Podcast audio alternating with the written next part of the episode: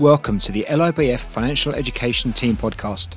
In each episode, we will discuss the key topics that impact on financial education and, whenever possible, include guests so we can get their thoughts and ideas too. Thank you for listening, and we hope you enjoy this episode.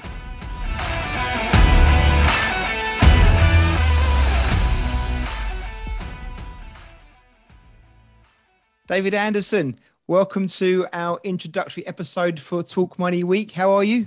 Uh, very well, thank you, Scott. And thank you at this time. I wanted to just mention of your help with uh, organizing um, and your coordination of the uh, Talk Money Week uh, initiative. It's really been helpful to have you um, assisting me. No problem at all. At my pleasure. It's a team effort as always. Um, but you are the Talk Money Week guru for uh, 2021, and you've put through, uh, put for, put together, shall I say, a really good agenda for the week. But before we look at that in more detail, for those that are listening that maybe don't know about Talk Money Week or have heard of it but are not too sure what it's all about, what is Talk Money Week about? Okay, so Talk Money Week is pretty much an initiative put together by uh, Money and Pension Services, and it's really an initiative to help people, staff, um, as well as our customer base, which are schools and colleges uh, that we deal with in, in uh, financial education, start talking about money. And that's in essence what it is. And I think that's one of the ways we can start realizing how important it is. You know, our remit anyway, already is to educate and improve the financial literacy of youngsters in schools and colleges. But this is a, a generic uh, week that we look at speaking about money, whether you're in the workplace, in schools, wherever, just to get people starting to talk about money. Because as you well know, uh, money has always been a taboo uh, subject, specifically in British culture. And we're trying to steer away from that and encourage people to have these discussions, which are really important when it comes to relationships, when it comes to you know environments that, that we, we have issues, especially after the last year, which um, has been very difficult on some. So it's an important topic that we need to bring out in the air and discuss openly and transparently. Brilliant. Sounds excellent. Looking forward to it. And uh, well, I know there's a full agenda, and some of these things are for us at the LIBF internally only, and some things are going to be shared more broadly. But will you walk us through the agenda so we know what to look forward to? Absolutely. So, on our internal uh, database, we will be um, obviously giving an update each day. But just for those who are listening and want to, to uh, tune in, so to speak, we're going to have uh, a series of podcasts. Uh, one of them is obviously today, being uh, Monday, the kickoff. Um, and that is a first installment of Money Memories. And that's just where some of our staff discuss um, their first initial memories of money. I just thought it was a brilliant idea, um, which we'll talk about maybe later. Um, so there's a podcast on money memories on Monday and Wednesday. We've also got a financial fitness test. So just like we do tend to do tests, you know, on how fit we are physically, uh, there's one that you can take part in on an online quiz, and then it kind of helps you analyze how you can possibly shape your personal finances. We've got a, another podcast on Thursday, also raising awareness of pensions, how important not only to look at money that you have now, but money you're saving for for the future. And then we wrap up on Friday with a personal financial quiz. Hope to see you there, Scott, uh, where we have a live quiz testing just your knowledge on personal finance. Um, that's going to be hosted by one of our RMs and with a 25 pound Amazon voucher up for grabs for the winner. Love it. Love it all. Sounds, sounds fantastic, especially the money memories But I like that. If we're going to uh, encourage others to talk about money, it's only right that we do so ourselves. So, with that in mind, then it wouldn't be right not to ask you about your most kind of maybe treasured money memory. Absolutely. I think this is how it came about because somebody actually asked me, well, what, what do you think about money? Why, why do you think we should speak about it? And I'll never forget uh, watching a Dragon's Den program where one of the dragons was discussing her memory of money and how she remembers the bailiffs coming in to take her parents' furniture and her uncle had given her five pounds and she had saved on this. And it was just an incredible story, very emotive. And it led me to think, well, this could be a brilliant thing that we all talk about. But to answer your question specifically, um, I think my first memory of money was when I got pocket money back in the day. Now, bearing in mind South Africa, it was cents and rands as opposed to pounds and pence. And so I got the equivalent of um, 20 cents, which probably is like 2p equivalent now. And I, with that money, had to work out at my young age of nine or so how much I could go and spend on the tuck shop because I only got it once a week. It wasn't like every day. And I worked out um, for, for, for, of those 20 pence, uh, sorry, cents, uh, 12 uh, cents could I could get a Chelsea bun, and eight cents I could get um, a packet of crisps as such. But I couldn't get anything more like a milkshake or whatever. So I really had to work it. You know, some of them were too much uh, in terms of the you know the milkshake was uh, 20 pence itself uh, cents itself. So um, you know i really had to be clever and that's when i realized how important it is to, to look after your money to make it stretch effectively. So even at that young age of nine i was i was pretty savvy. Of course my brothers uh, they didn't really um, look after their money and were always asking me for money if i'd saved it or whatever the case is. But that was my first initial uh, sort of interaction with money. And I realized then you had to be quite clever uh, with how you how you spent it to, to make sure it goes far.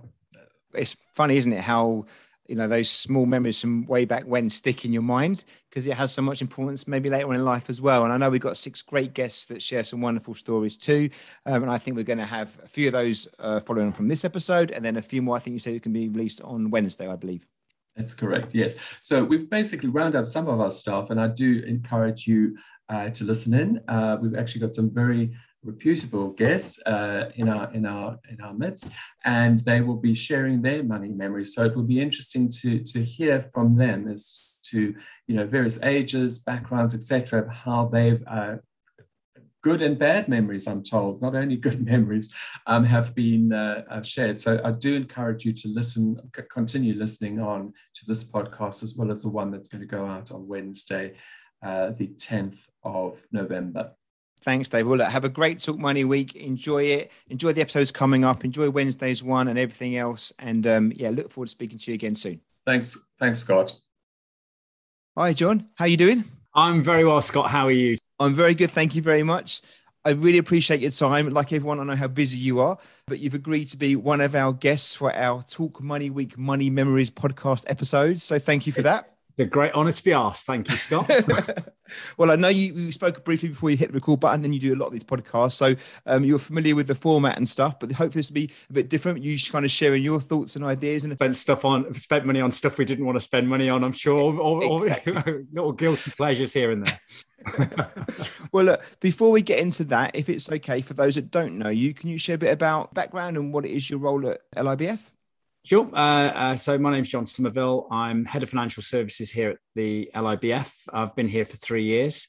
Um, spent the last 30 years of my career working in financial services, uh, and we're talking about regulated financial services, so financial advice, mortgage advice, and the like. And I've looked after, managed, looked after, done the role of financial advisor, and many other things, uh, and latterly in the last 12 13 years i've been in learning and development and obviously the qualification space.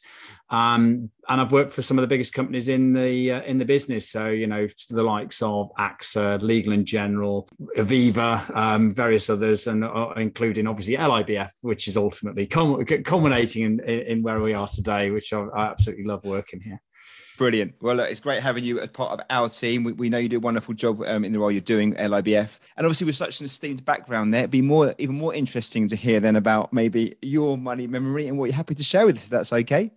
Yeah, sure. Um, so, you know, it was, an, it was very nice to be asked, actually. And of course, it provoked a few things from my distant past. And before I was a financial advisor, I worked as a, as a retail manager. So I've worked for a long gone company now called Safeway, which uh, is now part of the Morrison's uh, group of supermarkets, but it was an American supermarket when it was in the in the uh, UK before it was bought by various other things. You know what these things like companies get bought and sold all over the place. Yeah. Um, so I was a retail manager, knew nothing about financial services. So when I bought my first house, I had absolutely no real sort of clue other than, you know, my dad had a mortgage. I ought to get a mortgage. My dad had an endowment mortgage. I'll have an endowment mortgage. You know, you basically follow, you know, what your parents have, done in the past. Um, so, you know, uh, so that, that house buying experience actually wasn't too bad. It was fairly straightforward. Although, two things really. One is I realized very quickly I knew nothing about houses. Um, as in, you know, the fact is I didn't know what I was looking at, whether it was okay or whether it was falling down or whatever. It just had windows and a door and it looked seemed fine. I learned to my cost afterwards, it wasn't fine. Uh, and then the second, even though even with a survey, um, and then the second thing was that um, no matter how well you think you can budget, nobody really prepares you for how much it's actually going to cost. And the first home, uh, for somebody who's not, you know, really didn't think about it too much. I thought, you know, you know, coming from a background, I was earning a reasonable amount of money. I was quite happy. I'd just come from working uh, or living from home, so of course my outgoings were pretty much spent on me. Um, and then all of a sudden they weren't spent on me anymore. They were spent on bills and and God knows how many other things. And budgeting just went out the window. And it, it was um, a, a period where I have to say I don't think I've ever been quite so skint um, in all my life. And I have to say that um, you know, if, I'd had that time over again, um, I would have really sought far more in-depth um, advice from professionals and and worked out exactly how much things were going to cost and budgeted properly. Um, I, I, I, do think um, people are a little bit more prepared these days because of the regulatory advice that they're given, and budgeting is very much part of the advice process. But I don't think anything really prepares you for how much money you end up spending on your home. Uh, and you know, so and I can see why people spiral into debt. You know, everything goes on a credit card. You know, you want to get the latest thing, you want the big widescreen TV and a nice sofa. Um, but the reality then, of course, is that you know if you want to spend money on all the nice things, you've got to really budget properly. Um, so before I bought my my first house, I was, you know, I was actually pretty good at saving. I was putting money away, you know, regularly. I was pretty good at that sort of thing. Used to have my little Halifax account, I used to bung money into, and all that sort of stuff. And uh, and then that just sort of disappeared. And I don't think I was able to save properly for about five to 10 years after I'd actually bought my first home. And, and I think people, you know, sometimes just don't realize things are not not going to be the same again. Um, it's quite simply. so true. Yeah. Yeah. It, so, I mean, if that, if that helps anybody, you know, I, and I hope it does, but you know, it, it's, you know, I, I suppose it's not a horror story because, you know, you get through it, but you learn really quickly what, what how to navigate your way through. And I think that's part of these conversations, John, to be honest with you, is the fact that, look, should we be learning as we go through it? I mean, and there's dangers there, isn't there? I mean, fortunately for you, you know, you, you come to the other side and, and it's, all, it's all been okay. But for some, it doesn't always pan out that way, does it? No, very serious uh, debt issues in the UK, as we know. Um, charities like Step Change, etc., are set up to help people through um, mortgage problems. You know, there's there, there's a huge amount of debt in the UK, as we know, and it's building up consistently year on year on year where people are throwing their problems, effectively kicking the can down the road, but paying huge amounts of interest. And I think this is another thing that people realize or don't realize that if they're just servicing their debts, they really are just spiraling. And it, and and you know to seek help, I think, and there's so much help that's out there. So first and foremost, before you get into that situation, really spend the time, do the research. If you're not 100%, don't enter into anything that you know you're unsure about that could potentially put you into a, a, difficult financial position once you are satisfied then that should then go a lot more smoothly we all get bumps in the road the the central heating will break down uh, you know all sorts of things will happen a big bill will come in a leak in the roof etc you know and uh, and, uh, and the like but for those that aren't prepared burying your head in the sand and not doing anything about it is probably the worst thing i think that's the really big issue i was able to once i realized i was struggling I, I, I, I, spoke to my parents. I spoke to um, uh, friends who, who who'd gone through similar experiences and how they'd got through it, which probably helped me. But for those that um, quite happily will, um, if you like, I think social media adds an awful lot of pressure where people want to show that they've got the latest thing. But the reality is, no, nobody ever says, "Oh, by the way, I've also got a few debt problems as well." You know, so that you know, it, but they go hand in glove, unfortunately, when you want to show off your, you know, everything that's sat in the background. So I think um, money management, budgeting, and really, you know, if things aren't going so well, speak to people, speak to the bank. The banks are brilliant. Um, banks and building societies are absolutely fantastic at hearing people out. That you're not judged in the way that you used to be. Um, so when I bought my first house, um, uh, back in, you know, unfortunately, we're talking it's probably 30 years ago that I bought my first house. It was around about that sort of time. And um, yeah, I mean, the, the, the you know, the um, back then, if you were in a position where um, you needed to speak to the bank, the bank would affect, you know, you would feel judged. You would feel like, oh, actually, they're going to put you under pressure to repay your debt. You're not going to get, you know, whereas now there, there are all sorts of payment options that people can look at. Um, you know, the, the banks will talk through how they can lower your payment costs, try and help you through difficult periods, etc., without actually incurring too many interest charges. And of course, with debt, it's the interest charges that will actually, you know, is, the, it's hardly the cherry on the cake, but if you know what I mean, it's the yeah. it's the bit that will finish people off because that interest will spiral and cause huge amounts of damage over over the longer term. You've been kind enough to share, you know, a personal memory today as part of this podcast. How important do you think it is? And maybe you touched on it in what you said previously, but how important do you think it is that people do speak open about money? You know, do you see the benefit of actually having a more open conversation around the topic of money? Yeah, first of all, you know, um, it, it's finding somebody you trust. I think you know that's that that's really important, and that will help you to open up about money. And you know, so so if you don't feel like you can talk to friends and family, um, there are charities and there are you know citizens advice, the the banks that you know sometimes speaking to people more anonymous, but that that can really give you solid advice is probably as equally uh, powerful and opening up to those people. You'll find actually you know that, that, that, with debt especially that problem shared really is a problem halved. Not obviously it'd be nice if you could halve your debt like that but it certainly helps with being able to manage it through and think actually there is a way out of this and there is a way to be able to understand it a bit better. And i think a lot of people do have a lot of misunderstandings when it comes to their mortgages their debts, their credit card debts, any loans that they've taken out, etc. There's a huge amount of misunderstanding about how it's managed and how that debt will, um, you know, spiral if it's not managed correctly. Um, so, in, and obviously, you know, we enter into contracts, and sometimes the small print is often overlooked. Um, you know, there are certain protections that are in there for consumers that some people aren't aware of, and there are also things that you have signed up for, and you have an obligation to to, to repay that money. And obviously that's you know ultimately where you, you know everybody wants to get you. But instead of it these days it's far easier to come to an understanding rather than you know feel that you are being singled out. Uh, and you know because quite honestly there's an awful lot of people who need managing through this problem Brilliant, John. That is awesome. Thank you so much for your time. That's gone really quick. We could speak for hours, I'm sure, about this. Uh, but I'm really gone grateful. extremely quickly, Scott. I have to say. I've got more questions, but I've got, got to keep about ten minutes. But I think, look, the important thing is you know, you've kindly shared, you know, your running journey a little bit around some some money memories there. And I think the more that we do it, the more we can learn from things. And yet, often it's related to debt and making good choices around there, but also investments and opportunities as well, isn't it? You know, you've got to be careful about the advice you take and always make sure that it's coming from a, a good source. But both on kind of managing the negative side of money, but also looking at the positive side of money. The more we talk about it, the more opportunities are there for everyone. Is that fair to say?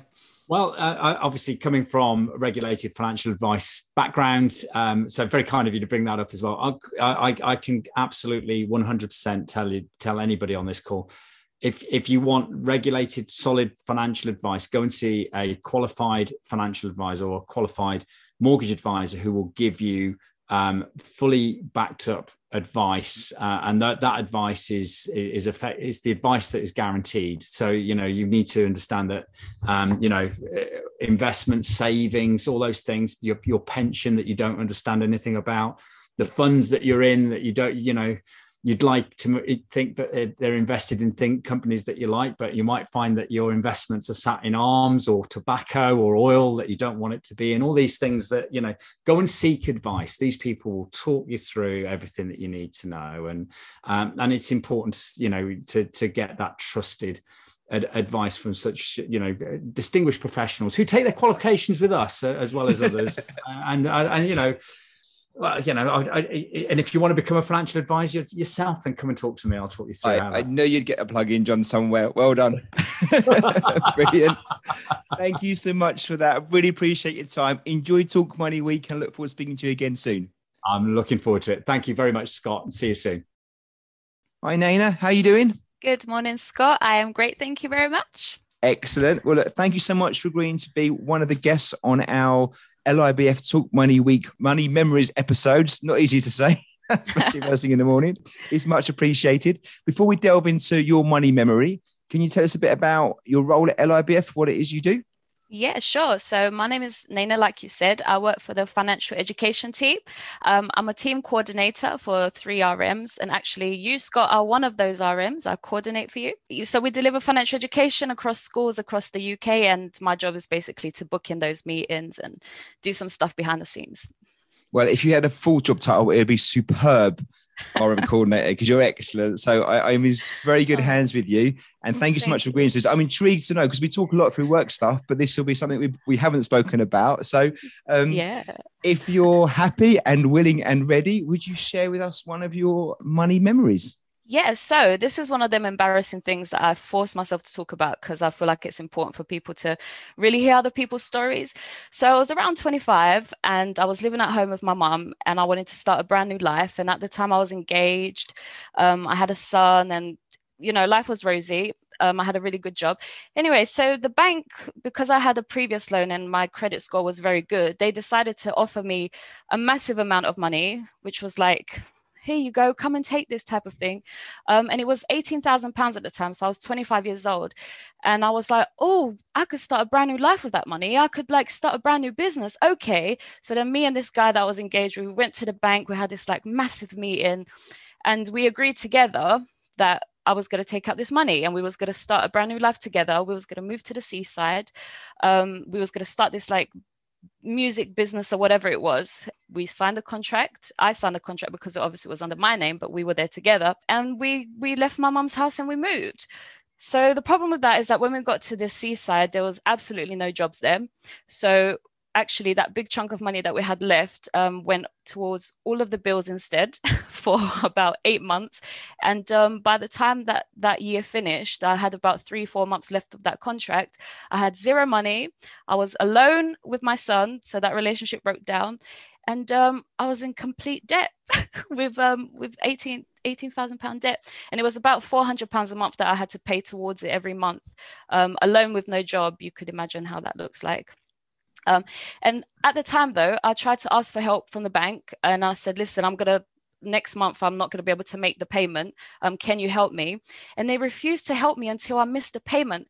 And that missed payment was what caused you know my credit score to go down and it, it made me angry for for a couple of years that they did that because i was like listen i'm coming to you i'm responsible i'm saying to you i'm having problems and you're saying that you can't help me until i actually prove that i have problems which is missing the payment. And it, it made me angry for a very time a long time. But then they uh, compensated me actually a few years after then. They got but I took it. I was like thank you very much and uh, and then I ended up moving back into my mom's house um, which was um, very lucky for me and now I'm in the opposite position where I um, have a lot of savings instead of a lot of debt. If you could go back to your 25 year old self, what would you say to yourself? Well, uh, yeah, this is one of the things I was thinking. What was I thinking? Because firstly, I've I've learned a big lesson, right? When you go into partnership with somebody, or, or you're in a partnership like engaged or whatever, financial decisions. Oh, I don't know. This is gonna sound bad, but I feel like people should be as independent as they can and do as little as they can together because you just never know. And in that situation, just messed me up. But what was I thinking? I had no real plans. I had this massive money, and now I know about project proposals and and how to put a project together. But back then, I just had dreams and ideas. So I feel like if you're going to take money out for a business, you should really have more than just dreams. You know. Um. So I would say don't do it because uh, the next yeah. seven years is going to be hell. And Naina, then why do you think at the time you did do it? I think firstly, I was excited at change because I'd never seen that pot of money in one in you know one place before. So I was just excited. It's like, oh my gosh, it's a change. I can change. So it was an inspiration of wanting to change. I guess it's to understand the, what what I was trying to do. I had no knowledge of where I was going, no knowledge about moving into a new area, starting a new business. I had no knowledge of how to control that. So I just went in as as I am with these dreams without any kind of gun okay but actually have you looked if there's jobs before you move to that area? No. Have you looked at um, your business plan for this music? No you haven't. So so there was no advice I guess at the time. I've worked in banks before and they're certainly often better informed than maybe the consumer is. And you feel that reflection they probably knew what they were doing more maybe than you did at the time yeah, for sure. Because I, I remember the the the feeling of sitting in a bank is that he was excited for me to sign a paper, so it meant something to him that I was signing a paper, and I knew that. But then he eh, but then it was exciting for me to have the money and i didn't want him to know that either because he was like oh what are you going to use it for i was like oh i'm not sure yet and i knew exactly what i was going to use it for because you know and so then we was just both playing this game like he really wanted me to sign it i really wanted the money and then we just made it happen Brilliant. Well, look, thank you for sharing such a personal money memory. We've all been there, you know, and that's what this is all about, talking about that stuff. Just my final question to you then really is how important do you think it is for people to talk about money? So, super, super important, Scott. Um, and I'm, for one, very, very open about money. If somebody asks me, how much money do you make a year? I'll be like, this much um, this how much I get taxed, um, this is how much I should think I should be making, and whatever. So I'm yeah. very open, and I feel like secrets um, mean people don't learn. So, for example, my little son, my little boy, he knows a lot about my life. He knows a lot about all this that happened with the, the bank, and he knows all of that. So, for me to be open about that, some people might not agree with it because kids are kids or whatever, but he's gonna make so much better financial decisions than I did because I'm there saying, "Listen, I messed up here." Don't do that okay? So so i feel like it's super important. And also i just I, I, wish that at school because at school they just said oh this is the career that you can make. Do you want to do that or not? They didn't say this is how much you need to survive. This is how much london um, costs to live in. This is how much you should make if you're going to stay in london. That job pays that. That job pays that. Um, what you're going to do? Instead they didn't do none of that right? They didn't tell me none of that. They just said these are the jobs. What do you want to do Naina, that's been awesome. Thank you so much. We could probably talk about an hour on, on this at least, I reckon. But I appreciate yeah. you sharing your money memory. These are personal things, but you're dead right. Like if we can all open up a little bit more, we're all going to learn a bit more, which hopefully makes us all in a better position moving forward. So you've been a star. Thank you so much, Naina. Really appreciate your time. Is that okay? Yes, thank you, Scott. Thank you yeah. for having me. Hi, Osman. How are you doing? I'm doing very well, thanks. And you? Very good indeed. Thank you very much. I know you're very busy, so I'm very grateful for your time. And thank you for agreeing to be one of our guest speakers for our Talk Money Week Money Memories uh, podcast episodes, which is encouraging people to really just share and open up some of their experiences around money, and maybe share uh, one particular experience if they can. But before we do that, if you don't mind, just a bit about you and your role at LIBF. Yes, I've been working at LIBF now for four years. I'm a senior lecturer in the higher education, the university arm of LIBF. And I teach things related to finance, fintech, finance, and I have to frighten the first years tomorrow. Brilliant. And yeah, the new academic year is kind of starting off now, isn't it? So uh, yeah, it's all systems go again. Teaching week. So it's Brilliant. a bit chaotic. Okay, well, look, let's get into the good stuff or the bad stuff, depending on where this story is going to go. Um, if you, if you're happy to, would you share maybe a personal money memory that you think um, taught you something? Yes, I mean, I my personal money memory actually goes back to when I was seven years old, and on my seventh birthday, my father took me aside and said, "You have to understand something." And he said, "When your grandfather died, it was a few years before." He left you some money that are invested in something called a gilt. And this was a, it's government bond issued by the government. And it was a thousand pounds, which in the 1970s was quite a lot of money. And it was at 10%. And he said, now you're seven, you can have the interest. So twice a year, I would get 50 quid, which if your principal concern in life is Airfix kits, is actually pretty good going but I had to work out what to spend it on and look after it and start to think about these things. And you know, it's an important thing to be able to plan with your money. And I actually was fortunate in that I had a father who advised me about this when I was really quite young. But it's an important skill for everybody to be able to manage money, or it slips through your fingers. I mean, obviously, that, that is very young to be given some kind of good financial advice. Trying to think back to when you were seven, then did you understand what you were being asked to consider? Did it make sense? Or yes, I did. did well, my dad was pretty good at explaining stuff, um, and he explained what a gilt was and how it worked. It was originally held at the post office before they stopped doing such things, and he said, you know, so two dates a year. I don't know what dates they were. You get to go and get this money would appear in your post office account and you can go and take out the old fiver if you want to go and buy another aircraft kit from Airfix or whatever it was. and if you don't mind me asking, then, I mean, how did that investment work out for you over the longer term? Well, it stayed, and I was allowed access to the capital at the age of 18 and never did anything with it. um, until it went into the pot when I bought my first house. So I guess there's a few messages in, in that story, and thank you for sharing it. We work in financial education, work with young people. How do you feel the financial understanding of young people is, maybe compared to the 70s or 80s? There's more information out there, but there's also more disinformation out there. So people are getting plastic younger. People are getting, you know, Starling now has a, an under 18 card and things like this you've got access to it, but people do need to have some stuff explained to it. When my when my kids went to university, I sat down with them one by one and said, "Right, money works, and you've got to do this." And people do need to be told that, or if you're not careful, especially with contactless, you lose track of what you're spending. Yeah. And you really do need to be keeping track of what you're spending and what you've got and what you haven't got, or you suddenly find you've blown it all and this kind of cashless society, I guess, does that mean that financial education is more important than it may have been back when we were younger? Because I, I, remember getting pound notes and pound coins and one p's, and it felt real. And when you're looking to save up money, you can literally see your money jar getting more full. But children yeah. don't really have, or, or, you know, there's not, it's cashless, right? It's now, yeah, it's now electronic money. Yeah. Um, the problem with that, it can be easy come, easy go.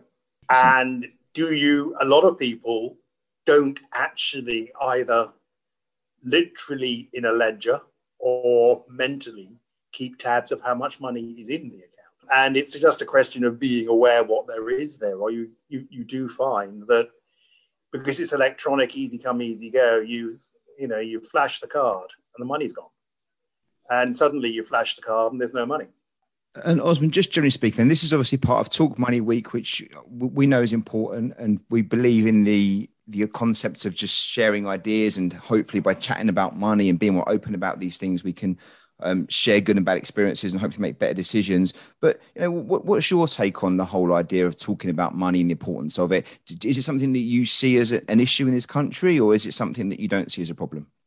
I think it's better than some other countries. You know, there's a saying in Switzerland where I live that uh, you don't talk about money, you just have it but you do need to have conversations so people know what they're dealing with and how how to approach money. And that can be especially true when people come into any form of inheritance of any size.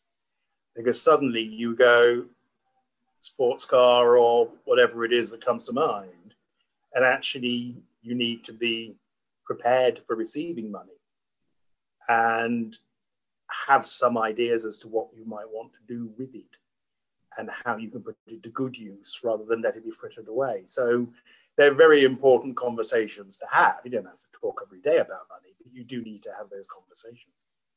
Osman, thank you so much. Really appreciate your time. I think you made a really valid point about the importance of maybe being introduced to some of these concepts at a young age and how actually by getting that foundation in place at a young age, you know, then you get more confidence around the subjects of money and then you can make hopefully better decisions as you as you get older. So thank you for yeah. sharing your own sharing your own personal experiences. Really, really appreciated. I know you're busy. Best of luck with the new academic year with the students. Um, and I look forward to chatting to you again soon. Okay then. Thanks.